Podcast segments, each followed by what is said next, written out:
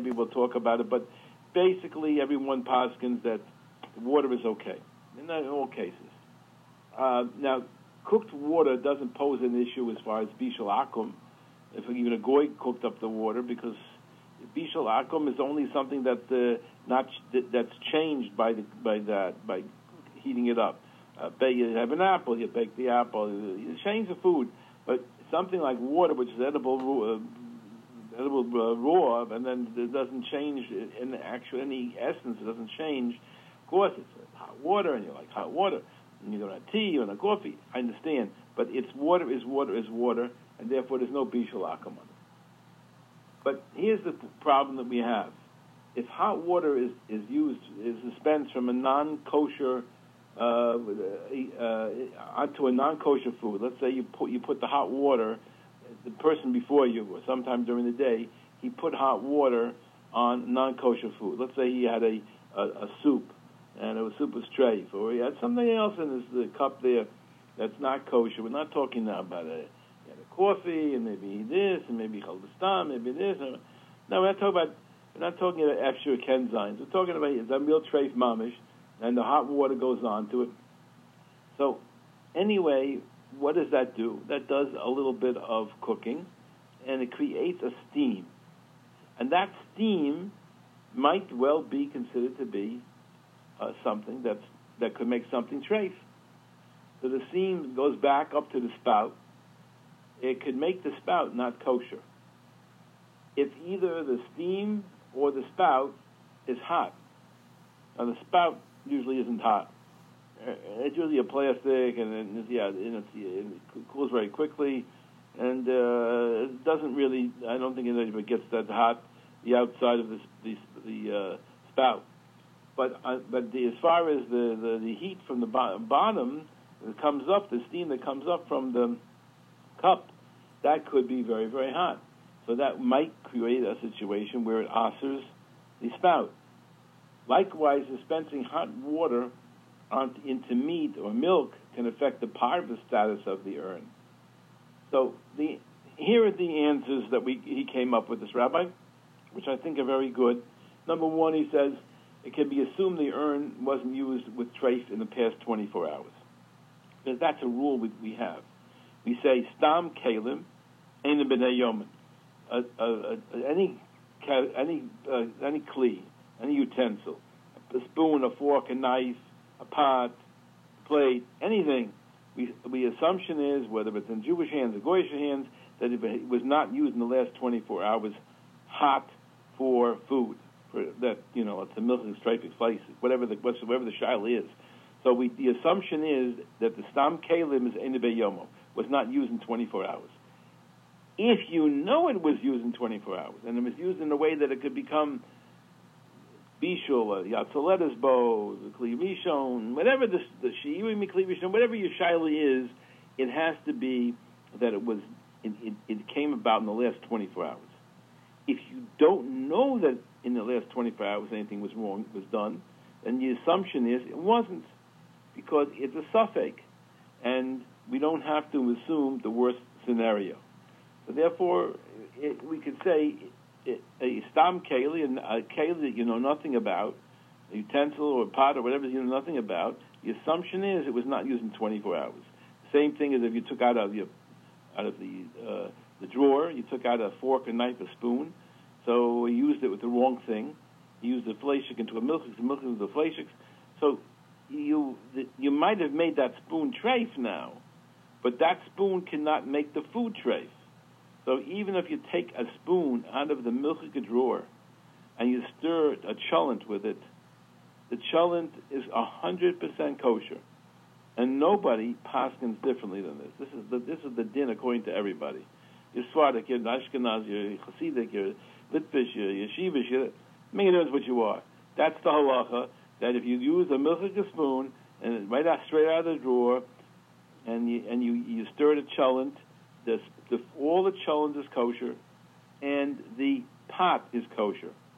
The spoon is treif, because you stirred cholent. That's that's fleishiks, and this was absorbed milk So the spoon has to be kosher. That's that's the way we paskin.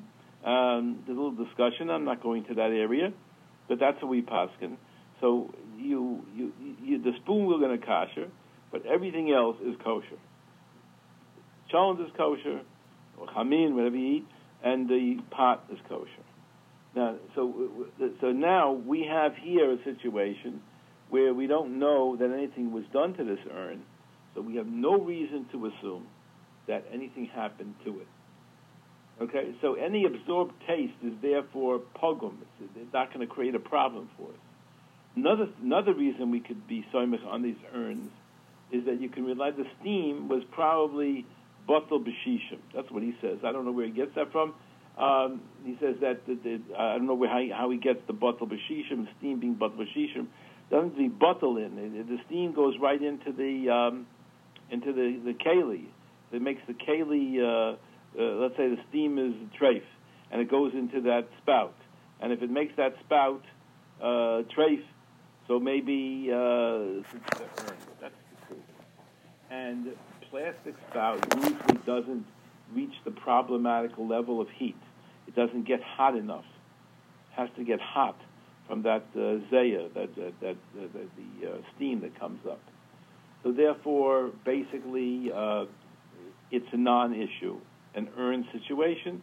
If you want to be machmir, and that they have, if it's a small urn, then you you have the you have the whole you have the place, and you could wait 24 hours, and you could kasher it. Okay, that's a whole different story. But we're not talking about that. And basically, you know, when you walk into these situations, the halacha is it's a sort of bidiyevit situation already. And of course, if you don't want to have it, so don't have it. But if you want to know if you can, yes, you can have water from an urn that you don't know anything about, because the assumption is, a, it was not. Uh, there was no. There was no treif in it. They don't put treif in it, and there was no. Uh, there was no what you call it. There was no. Um, there was not used in 24 hours. The Zaya probably never hit the spot, and, and, and for all these reasons, we do not make an assumption there was anything wrong with the urn. One time I had this situation. I mentioned it once on the radio. I don't think I mentioned it more than once, so I don't mind repeating it once. It was a situation that somebody came to my shiur and told me that he personally witnessed that they took pots, uh, they took uh, pots of water on the stove. They heated it up on the stove and pushed it into the urn. The urn was a huge urn, you know, the commercial urns that they have. They dispense coffee, tea, that hot water that comes out, and the thing is maybe about uh, eight feet, uh, six feet, not eight feet. Maybe it's four, five, six feet, four, five feet tall. It's a gigantic urn. Maybe I'm exaggerating. Maybe it's only three feet, but it's a very tall urn. So that tall urn, they filled it up with water from pots of water on the stove. Now the assumption, this is a restaurant, the assumption that those pots are really treif. And today's restaurants, the turnover is quick. For COVID, but the turnover is quick, and then they use it a couple times a day. So there's no assumption that it's not tw- that it was not used in 24 hours for treif. So it's a very good question. So he saw this thing being poured into those urns. So this would change everything we just said. You have a you have a situation there where the where was being put in was hot was water in a trefa pot on the stove poured into the urn. That's that's that's a real shiloh because the water itself is probably halachically treif. Uh, that, you could discuss it, but that's basically what the issue was. He told me that story. So when I had a chance, I spoke to Rabbi Zimmerman Zatzal, my Rebbe, and I asked him what the story is on this, and he said to me like this. He said, from a Maisa, you don't take away a chazaka. There's a chazaka, there's a, a long-standing chazaka that the urns are okay. You can have a hot coffee, a hot tea from an urn. This, this, this is the days before they had the flavored coffees. You could get a hot uh, tea, a hot uh, coffee from an urn, and there's no issue.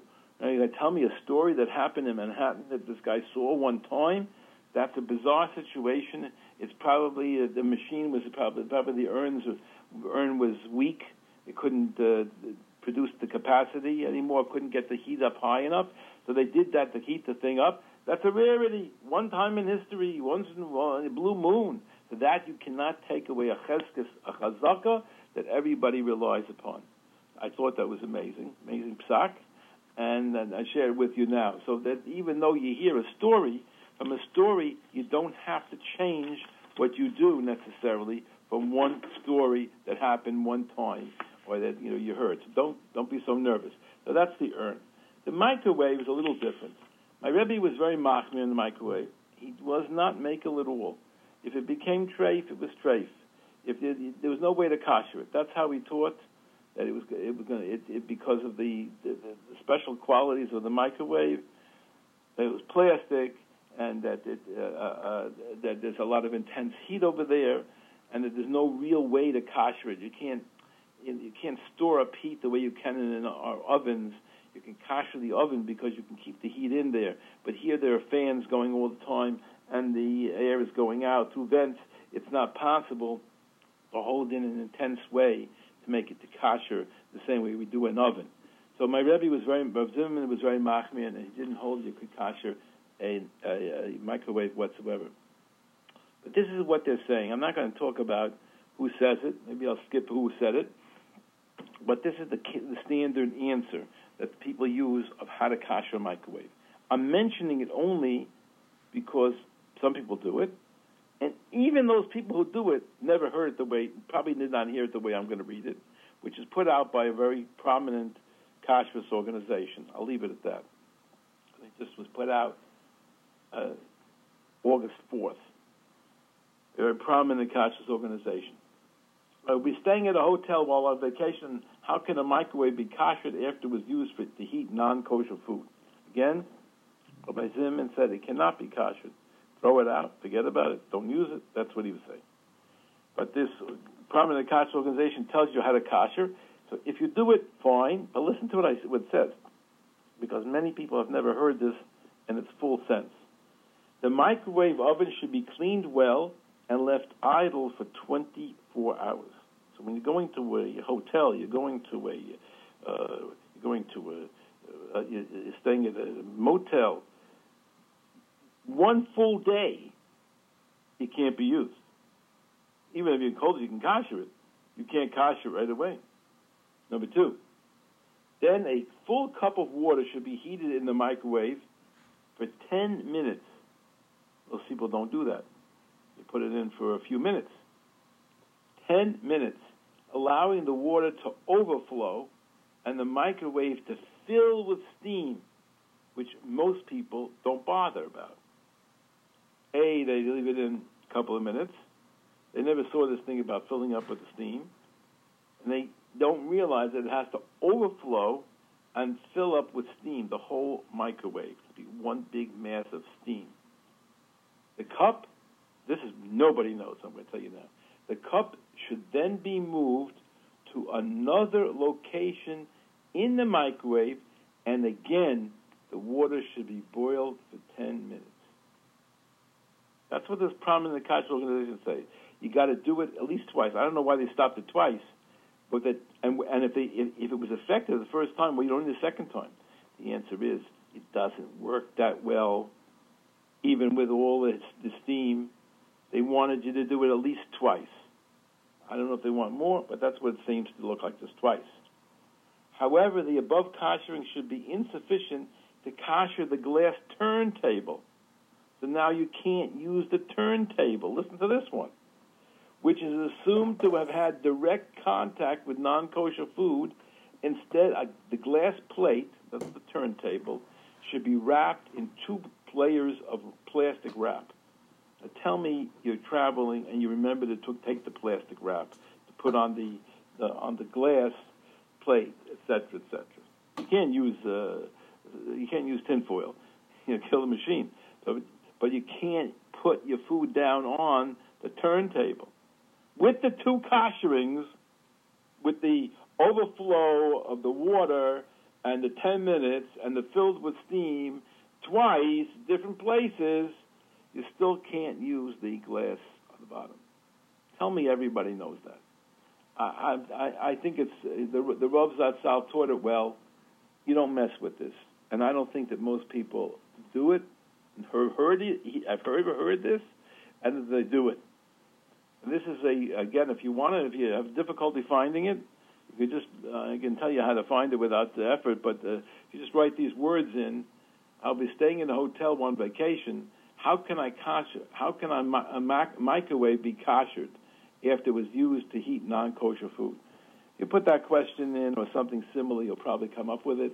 In any event, if you need to find it, you can contact me. I'll let you know where this is on the internet, uh, what they what the supposed method of koshering is.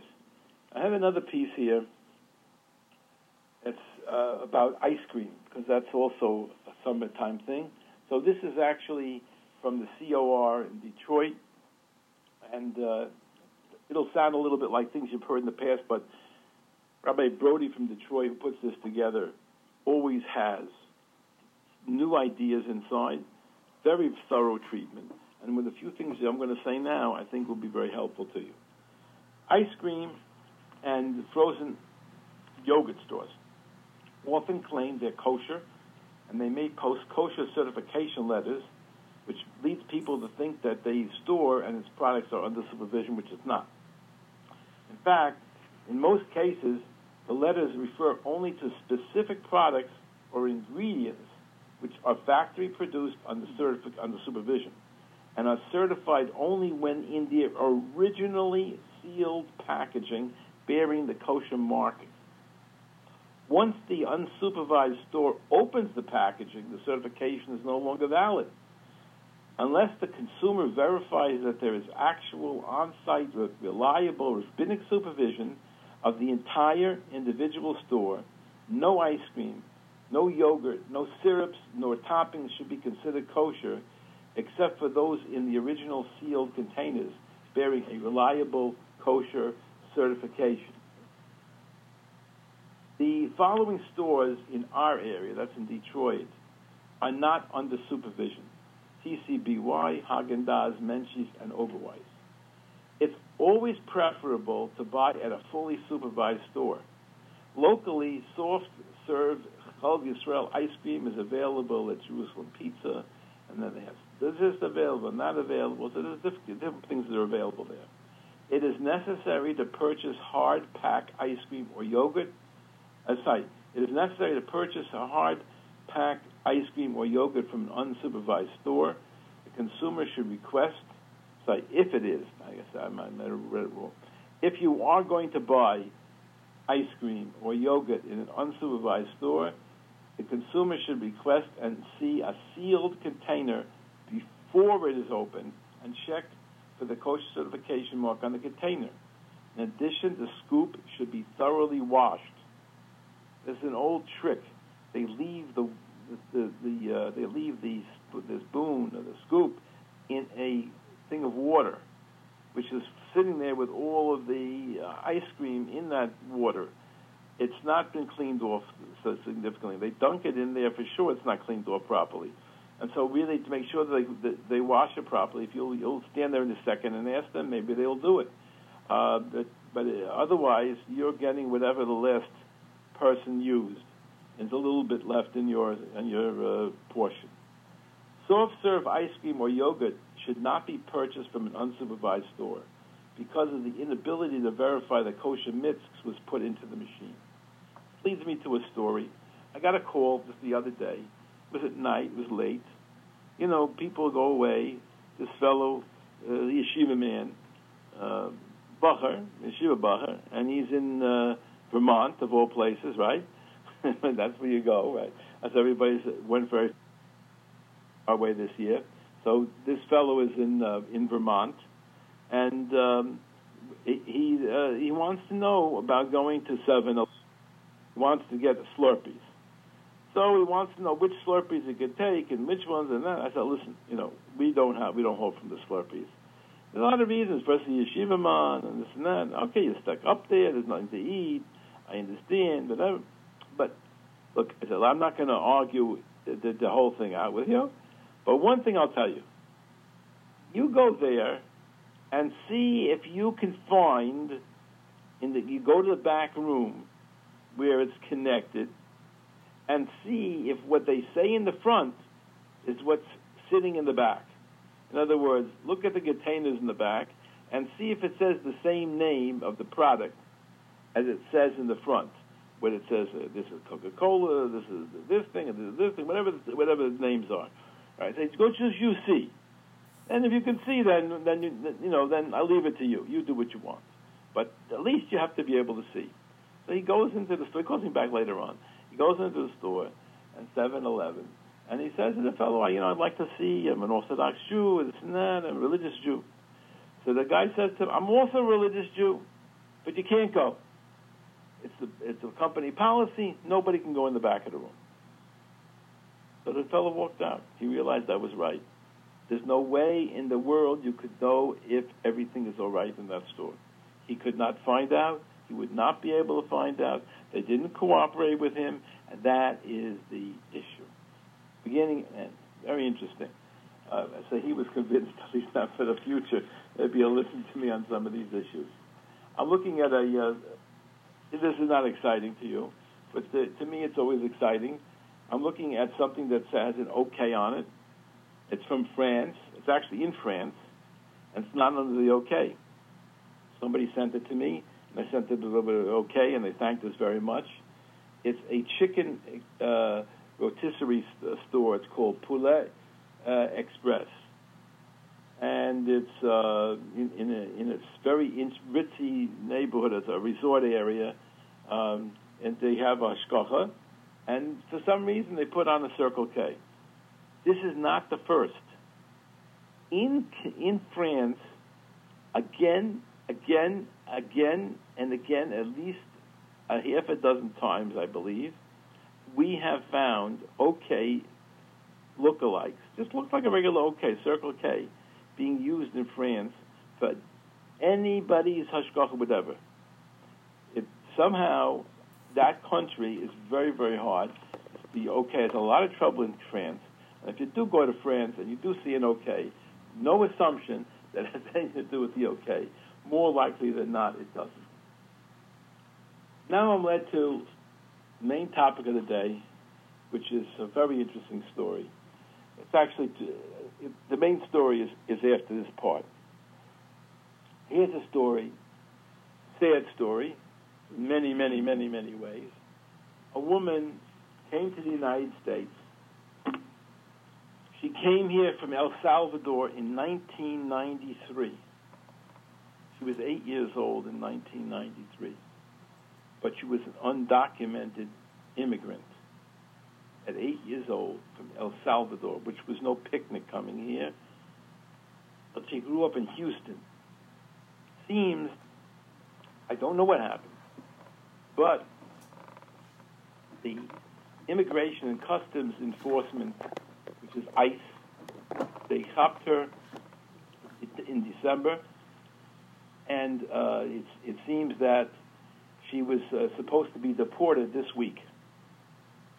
Now she was accused of stealing. That's why they hopped her. I don't think they hopped her because she was here, and, you know, years old as undocumented immigrant, but because she was an undocumented immigrant, and she, they they wanted to uh, send her away. So big ICE grabbed her, and they were going to deport her this week. But there's an organization called RAICES, R A I C E S. It's a nonprofit that provides legal services uh, on immigration, and they're present they're pre- representing this woman. Her name is Melissa Portillo Moreno. She's Jewish. Jewish immigrant since eight years old she was here. And her, they, on the, on the, it seems that they were able to help her out. Listen to the story. This woman, they call her Nellie, is a Jewish immigrant. She was locked up by ICE, and she's a cancer survivor. And it seems that uh, the, the uh, Jewish people found out about it and they helped her. But listen to the story. She was detained after being charged with theft. That charge was later dropped. There's no charge. They were just going to deport her. So it, uh, it seems that she was a, a small business consultant. He used her income to support her mother, who had a stroke and requires full time care. She qualifies for DACA, D A C A, the program that allows undocumented immigrants to come to the United States as children to remain in this country, but she never applied for DACA. So now new applications are not being accepted. RAICES that this organization that's helping her said that since she she's a cancer survivor, making her even more vulnerable to the worst effects of COVID 19. And also, this is where we came in. That's what I was interested in the whole story. She was denied kosher food while in custody. She lost 60 pounds in custody, mostly because she she was not her Jewish needs, the dietary needs were not being met. She kept kosher, so she wasn't eating, and that and she lost 60 pounds. Now the uh, ICE emailed Jewish Telegraphic Agency, and they didn't answer the question about the withholding of the kosher food from her. But they say that they ensure individual health, unique health, uh, dietary and religious needs are met. But they didn't answer the question that she didn't have any kosher and she wanted it. So it seems that uh, what happened was unbelievable. This is only, you know, only a case like this in the weeks since RAICES's initial Twitter thread, Portillo's case has attracted the attention of Jewish organizations. An open letter to ICE by San Antonio field office on Portillo's behalf was written by the National Council of Jewish Women. It was co signed by 18 other groups, including the Union for Reform Judaism and the Anti Defamation League. For this woman, the Jewish people came together.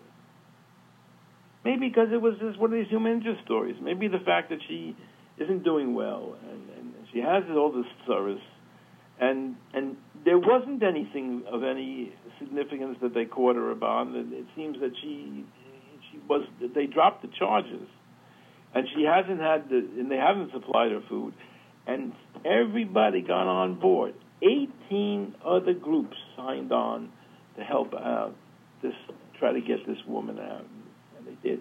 successful.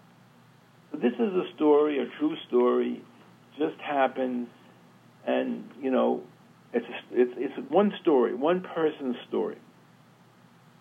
Now we switch to this other part of the of today, which I'm going to try to talk about.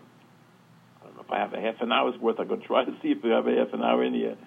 It is a lot of material, but I don't know how, how much I could talk about it. It seems that in Arizona, they went ahead and they dis- and they're taking away from the prisoners. I didn't find out how many prisoners there are. Actually, I do have. I may have how many prisoners there are. It, they're taking away from the prisoners all kosher food. Arizona, Arizona, a state in the union, no longer is serving kosher to its prisoners. Out. They also don't give halal they only give what they call common fare. I researched this today. I didn't get everything I wanted. I mean, I called a few places and they didn't call me back, but uh, I called the, I called the United States government. They didn't answer me, and I called some other people. I'm not going to tell you who. they didn't answer, but I did get through Baruch Hashem to one Chabad rabbi in Arizona, the head of the Arizona program, uh, the Arizona Chabad, and they they filled me in on a little bit about uh, what's going on over there. Seems that the government decided to disband this, the kosher food and the halal, and only give the, uh, the this thing called common fare, which is plant based. It's vegetarian. Instead of eating meat, chicken, fish, now you eat beans, peas, beans, and soy. That's what you eat. So, you know, it doesn't sound like anybody would want to go for go go to get the meals there, right? It, but this is what they did, and of course, it's creating a tremendous havoc. And that's what we wanted to study a little bit and find out what's going on. So let me tell you, I have in front of me about 30 pages, a jury trial thing, very interesting, from a fellow, Patrick Bearup. That's the, his name, Bearup, B-E-A-R-U-P. If it's real, I don't know, but that's his name, Bearup. Patrick Bearup, and he has a demanding a jury trial from the government. He's coming against the government of the United States. And I, tell you, it was a very interesting uh, little uh, piece of a little document here. The interesting thing about it is that, first of all, he's probably not Jewish at all. Uh, that's Aleph, but but he wants he and he, and he, he doesn't uh, he, he he doesn't want kosher. He, he wants he wants to be able to eat halal, but still, still in all, listen to what it, listen to what it says. I'll share with you parts of it, and then we'll go discuss what's going on at the state. This is a, this is what he said. I'm not. Please don't hold me to all this. He says he is a kosher observing messianic Jewish inmate. So I, this messianic Jewish stuff made me crazy about why is he called himself He's a messianic Jew, and and and he's been on a kosher diet. He wants kosher. He's been on the kosher diet since that's what he wanted. He wanted kosher. I got it confused. Yeah. See, he wants only kosher because he's a messianic Jew. That's what he says. And to back up his whole statement that he must have kosher, he sent a few pages from a, a, a little pamphlet called God's Food Laws. God's Food Laws, which basically tell you to do everything that it says that we're supposed to do in the Chumash. The only thing is that this thing of the God's Food Laws is from the United Church of G D, which is a uh, which is a Pentecostal Christian church, and he sent this as proof of his Messianic Judaism, which they have nothing to do with Messianic Judaism. They have nothing to do with converting the Jews, as far as I was able to tell. And yet, this is where his head is. It's all mixed together, and he thinks of himself as a Jew and as a Christian and as and, whatever it is. And but what's interesting to me personally was the fact that this organization, which is a Pentecostal religion, it's not not Judaism. It's what you call Protestantism. It's Pentecostal as a grouping within within that religion, and they want you to eat. They want them to eat. They they themselves to eat what it says in the Torah that Jews eat. It's very interesting.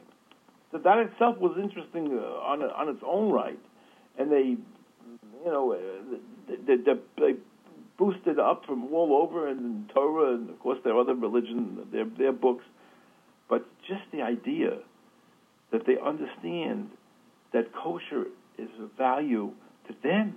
I don't know how many of them, how kosher they are. I don't know anything about that. But this fellow who calls himself a Messianic Jew is obviously very confused. He buoys it up with that group's uh, evaluation that you have to keep kosher.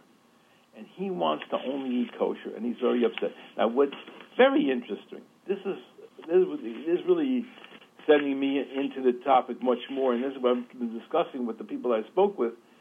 It says over here that um, there's a man by the name of David Shinn. He seems to be uh, a head he is a director of Arizona State Prison. This David Shinn supposedly claims that the vegan fare is kosher. In other words, common fare, which they're replacing kosher with, is also kosher. And here's what it says. This man, this David Shinn, he provided proof that the new vegan fare is kosher remains kosher and is supervised by a local rabbinical supervisor during the process of serving food to uh, these these inmates over here.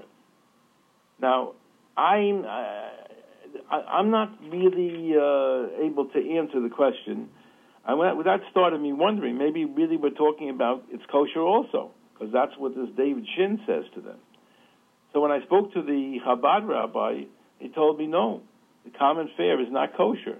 Maybe Eh, they don't use pig. Maybe they don't, but they don't. But they don't use anything with hashgacha. There's no hashgacha on it. plus the fact I think they use they prepare it in, in other equipment. So it's it's open. So it's, I don't think that it, in any way it would be construed as kosher, but they're presenting it as kosher. And the interesting thing is, and I could this I couldn't get out of my head, is that this is being done today, where constantly, constantly you hear people saying that uh, you know they're, assuming that they have to get kosher meals, and uh, recently in Florida there was a there was a big fight that they didn't want to they didn't want to give them kosher meals, and they and they lost, and they have to give kosher meals, and, and place after place lost, and they have to give kosher meals. And here they took the kosher meals, threw them out the door, and they're only going to give this common fare. So it's it's un- unbelievable that such a thing is happening here in the United States. That uh, there's so much this un- misunderstanding, and that they really get away with this. This is the whole state. This is not one warden. This is not one uh, one prison warden. This is this, the whole state of Arizona, which decided that they're going to disband the whole kosher program. And the interesting thing of it is, and I read a few articles on this. The very interesting thing is, according to these papers, if it's correct, I can't tell you. It says the Department of Corrections did not give a reason for the meal change, but said both the old kosher offerings and the new meal costs two dollars and six cents a meal. Two dollars and six cents. I wish I could pay that. I don't, I don't want their food, but I but I wish that was what it cost me to eat. Two dollars and six cents for the meal. That's hot, cold, bot cold, everything included. And and they say it's the same money. So why did they get rid of kosher? Why did they get rid of kosher? How could they get rid of kosher? This is the United States of America. This is going to have to be a, a major case unless really it's all kosher certified from A to Z, and this, this David Shinn is telling the truth, and my rabbi doesn't know it yet. But something's funny is going on over here. That we we have to find the the bottom the bottom line, and uh, it, it's it's pathetic. Now, I'm not really interested in all these messianics. I'm not interested in anybody who isn't really interested in being kosher, and of course we we're not in any way uh, want somebody to get into jail to be able to eat kosher. We we definitely are trying to keep everybody out. But fortunately, there are things that people went to jail for without knowing that it was wrong, not without realizing that they're breaking the law. And so we have to understand that it could happen to somebody, and, and we we have to have rahmanas on every every Jew. And even those lost souls that are in jail and they're finding their way back, and many of them find their way back. Many of them find their way back, some halfway, some third of a way, but many of them find their way back, and uh, to a certain extent, anyway. So we we definitely want them to be able to eat kosher. Let, let, let me share you with you one thing. This is very weird.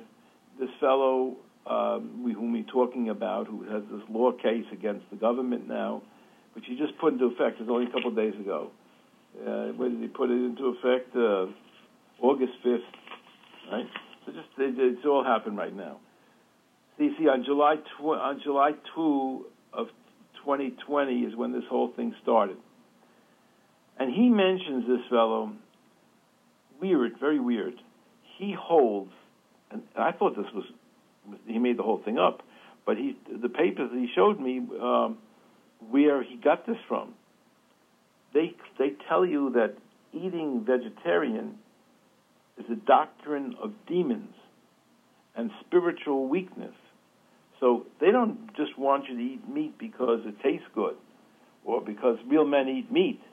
They're telling you that spiritually, he was trained that spiritually it's detrimental to eat vegetarian and not to eat meat. Very interesting. Whereas so many of the people are trying, vegetarians, trying to convince us that we're eating the, we're the, eating the demons, and and that's just a very uh, interesting phenomenon. Now, uh, when I when I studied here, I, I saw, for example, that over the years, they uh, many, many documents and many cases came out. There's a famous case called Patel versus the United States Bureau of Prisons. It goes back to 2008. And in the statement from the government, it says over here, the, the, the uh, Bureau of Prisons, in the United States of America's Bureau of Prisons, decided to serve kosher meals in the common fare plan after reviewing the dietary requirements of various religious faiths. It concluded that a kosher meal was the strictest diet and subsumed all other religious dietary needs. It seems that the government has identified 31 religions in jail. The different jails, the different uh, prisons, they have the, the, the total number is 31 religions, and all of it is is maintained by kosher. In other words, if you eat kosher, you're fulfilling everybody's everybody's uh, religion. Now there is a machlokas in in Islam between the machmirim and the mekilim. It seems that there's two different groups there. This fellow Patel was from one group; he was very machmir. It seems that some of them will not allow you eating kosher meat. You have to have the imam say some ritual words. But most of the of the of the followers of Islam permit kosher meat because it was slaughtered the way they're supposed to slaughter their meat, so that they feel confidence in it. And even if he didn't say the words that they want him to say, it still will be acceptable. So they're actually kosher should fulfill the need for halal as well. And it's just this question now about this uh, common fare, what kind of meals are being used over there. If they're kosher type meals, like we, we call we, they call uh, you know uh, it, it, it, it's uh, it's kosher style. If it means that it's it's kosher, meaning that the there's nothing that it's blatantly a pig or or, or, or so some kind of uh, shellfish, so therefore it's not it's not blatantly not kosher, or they actually are kosher and they're not telling us that uh, so I, uh, again, I, I don't know the truth about it, and we're going to have to wait and find out if there really is a, any truth to this uh, claim that this was that, that the common fare is kosher. I, I've dealt with people who are in, in incarcerated, and they've told me what goes on in the kitchen, and sometimes religious Jews or those who were trying to be religious Jews will be working in the kitchen and they'll be to preserve kosher. But a lot of times they're not the ones working in the kitchen, and there's a lot of things that could go on, tremendous amount of things that could go on, and uh, it's it's it's not it's not necessarily clear. Just you start out with so-called kosher, you're ending up with kosher. On the other hand, they have shelf-stable meals, and there are ways to prepare and ways to eat, it when it's not being prepared. So, yes, presumably you could keep kosher in the, uh, in, the in the jail system. I, I, I communicate with one rabbi who was in jail, and he's and he's told me the he hidurim that he got in his particular place, and then he has his people checking the lettuce. Yeah, I'm not joking. He has his people that work with him, who are his students, work checking the lettuce. Now, again, I don't know how I don't know how, how well trained they are. I don't know how it's really going, but there are definitely situations in in in the system where you where you could be observant or you try to be observant. And again, I don't know all the ins and the outs, but we hope and we'll find that we'll find out that something is going to work out positively for all those people who are incarcerated. Now, there's a lot of protection built in, Baruch Hashem, into our system. And people are able to make complaints, they can file different grievances, they can take everybody to court, they can do a tremendous amount of, uh, some of them spend a, lot of their time uh, trying to represent themselves to get out of jail, to help themselves with different situations like this one over here. And there's a lot of support. We have to remember that the First Amendment and the uh, protection of freedom And the Fourteenth Amendment, they protect freedom to practice religion, to be free from state-imposed religion. Whether you're in jail or you're not in jail, you have the you have you have this protection that's built into our Constitution. But and, and you should have a reasonable chance to pursue your practice of your religion the same as anybody else, and that's all according to the Constitution. And you could take action if you if need be. So the courts consider four consider, there's four things the courts consider whether or not to work to act on what you're asking them to do. Number one, if the policy has logical connection to legitimate governmental interest invoked to justify it, that would be a reason why they wouldn't let you have the First Amendment rights. If they had some kind of reason why they had to follow this pattern. Number two, if there is an alternative means of exercising the religious right. So, for example, sometimes I'll say, well, you could you could get the meals; they're available in the cafeteria, in the I'm sorry, the commissary, but of course they cost money, and the prisoners have nothing. I am I have prisoners who who pay me. I had prisoners pay Kashrus magazine subscription with stamps. I had a, I had prisoners who, who who told me how little they earn and asked me if they if they could pay a small amount they would be able to get and, and some very rarely in all the years, I've very rarely had a, uh, a clergyman apply for a subscription for the magazine to go to the, the inmates. I very very rarely or never. It seems that the the inmate can will apply this is a subscription. Of course, they always ask for a free one, but if they if they if they want to get it and offering a small amount of money, we'll, we'll, we'll it'll, it'll, pay for our postage, so we'll do it. But the, uh, it seems that over the years, many people have really, you see, they have no, they're all indigent. They own, don't own anything anymore. And, they, and the government says, go buy it in the commissary. So even if a meal costs two and a half dollars in the commissary, but that's one meal, and two and a half dollars, I, one of the one of the people that I just came across them uh, that work today has fifty seven dollars in his account. Fifty seven dollars. How many meals can he buy? Fifty seven dollars in the account. And how much can he earn if they earn twenty five cents an hour or something? Sugar the numbers. These people are really all indigent, and they they can't afford to go ahead and buy stuff at commissaries either the government is going to provide them a normal meal for the two dollars and six cents, or you know a very religious Jew will have to worry about it. Now, the, the rabbi cannot give you his meals. He's not allowed to give you anything to eat. It's against the rules. So the only way they can get the food is when they're going through the the the prison itself, either being served or it comes in as a gift that's accepted sometimes. Like for example, for Pesach, they have gifts. I mean, you could have gifts every day, but it has to go through a system, and and, uh, unfortunately, that's not a solution for anybody who's incarcerated. He has to have his regular meals coming in like everybody else. Okay.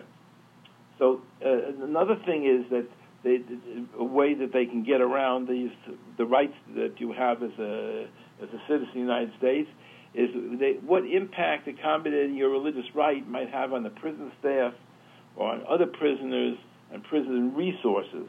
In other words, is your food going to cost too much? Well, that's a very common situation, and that's what many of the, of the states try to get out because they said it was costing too much money. But over here, we're saying that the, they claim that the the common fare, which they're putting in to replace the kosher, costs two dollars and six cents, and kosher costs two dollars and six cents. If they both cost the same, why did you change it? Why are we why are we dumping it? Uh, we just went through in, in in Michigan where people sued and they won that they got meat and chicken and fish or whatever it is for Shabbos and for Yom Tov, etc. Because uh, those days were added on to the days that they have based upon the regular meals.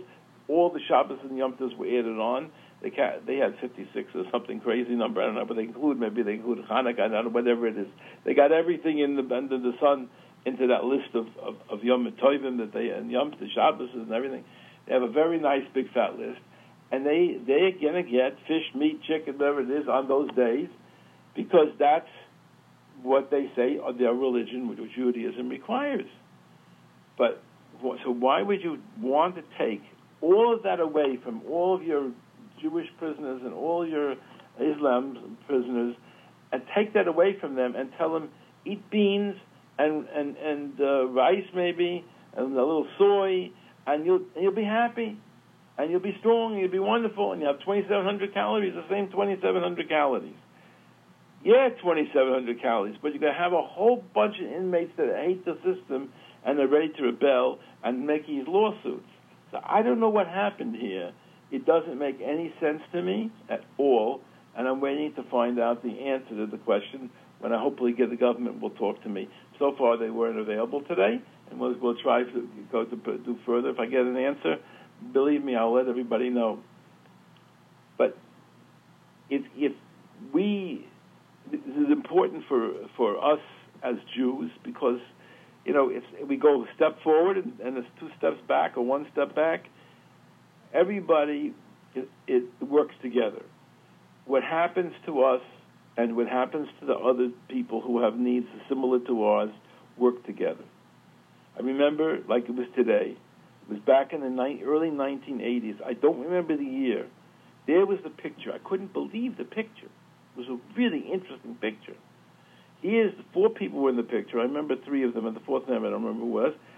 There's Rabbi Heinemann, and I believe that uh, I believe uh, uh, that uh, you know he, he, was there, and there was two, there was somebody else also from the Star K, and there was this Dr. Muhammad Chaudry, a Mohammedan, and the fourth person I don't remember who it was, and the uh, these four people were getting together because there was a joint effort that was being made to to work on the cans that were people were using the canning system to make it that the cans wouldn't leach chazer because they had treifa food going into these cans and the production and you, and you had leaching means it comes out from the metal into the food. Very very little but some of it comes out into the food. And maybe batal b'shishim but da, da, da, and then maybe that's everybody in Samachan but still in all, it was it was some leaching, and they wanted to do a certain production a certain way to make the steel drums be uh, not not trafe at all. And the and the only way he was able to do it, behind him, is he worked together with Muhammad Chaudry from the from the uh, you know from, and it was uh, it was Islam. The interesting thing is, obviously, he was not a radical, and he was not an anti-Jewish person, and he was able to work with Rabbi Heinemann. But just the picture that they're working together. That's the way. I'm not saying it's the, it's the best. You know, it'd be nice if we didn't have to do anything. We work by ourselves. Yidden should be by themselves. But on the other hand, we have some common cause where there's sometimes a good has to work with so the church. Sometimes, you know, the kashrus agencies have to work with the Mohammedans, and sometimes we're able to, and if we're able to work it out together, it produces a little more, less sinas chinam, a little less a little anti-Semitism is reduced, so it's a positive thing. And uh, you know, we're not going to be their friends, but we have we can still work together for common cause. That is the way it always has been, and it's a, it's a very helpful thing. So we hope that this situation will be resolved in Arizona, and it doesn't chas v'shalom snowball in the rest of the country. I hope I'm proven wrong. I hope that it turns out that everything was kosher to start with, and it's Mahadrin Minahan Mahadrin, and there's no question whatsoever. I hope and pray that that's the, the resolution. But at the present time, unfortunately, I, from what I was able to define, divine from the uh, the rabbis in Chabad, is that it's not so. Now, if we'll see that we'll see how it plays itself out. And we hope and we pray HaKadosh Baruch Hu is going to help these people to continue to keep kosher because it's extremely important to them. It's their expression. And, you know, we, we talk about what people did in the Holocaust. Big tzaddikim made very little, etc. Probably could get through in a diet in one in these host, in these prisons and, and do much better than the Jews did during the Holocaust. You probably could survive quite easily. But I get the shilas all the time. I want you to know I have to paskin one shulchan aruch for the people in jail and one shulchan aruch for all anybody who calls me on the phone. The ones for jail don't call me on the phone usually. It's usually it's a usually it's a letter, or but if sometimes they do call, and the question comes up, can I use this? And it's a hard call because they they tell me in no uncertain terms it's the only one that I can get that is kosher. And in jail you can't just say send me something else. No, that's the only thing that's maybe kosher. And I have to look at it very clearly and no prejudice now. Not saying it's not as good as so and so, I don't know, maybe not.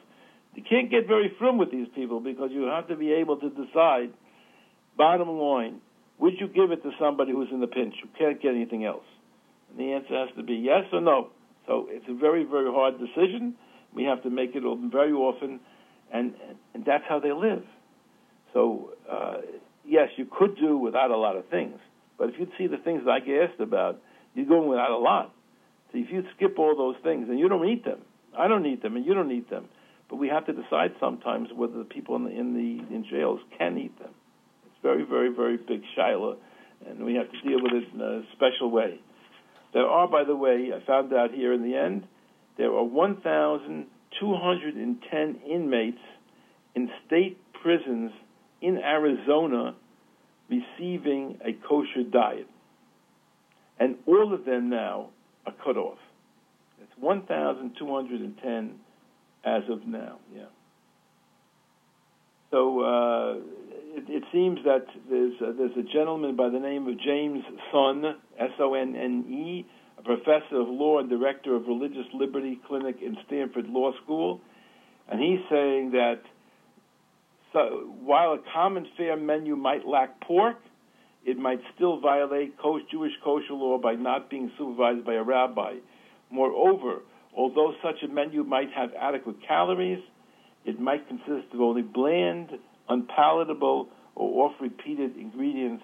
And I told you some of them already the beans and the, and the, the soy, and even though that's a wonderful thing, for a little, little bit in your diet, it sounds interesting but if that's the only thing, and you have no meat, fish, potatoes, no, no, sorry, no meat, fish, uh, uh, cheese, uh, uh, maybe no eggs either. Everything cut out. It's very for people who ate that their whole life. It's very, very, very difficult. We hope and we pray Hakadosh Baruch Hu will help us, Klal Yisrael, not just in this area, but the COVID nineteen should disappear. Bez Hashem Yisbarach B'meira.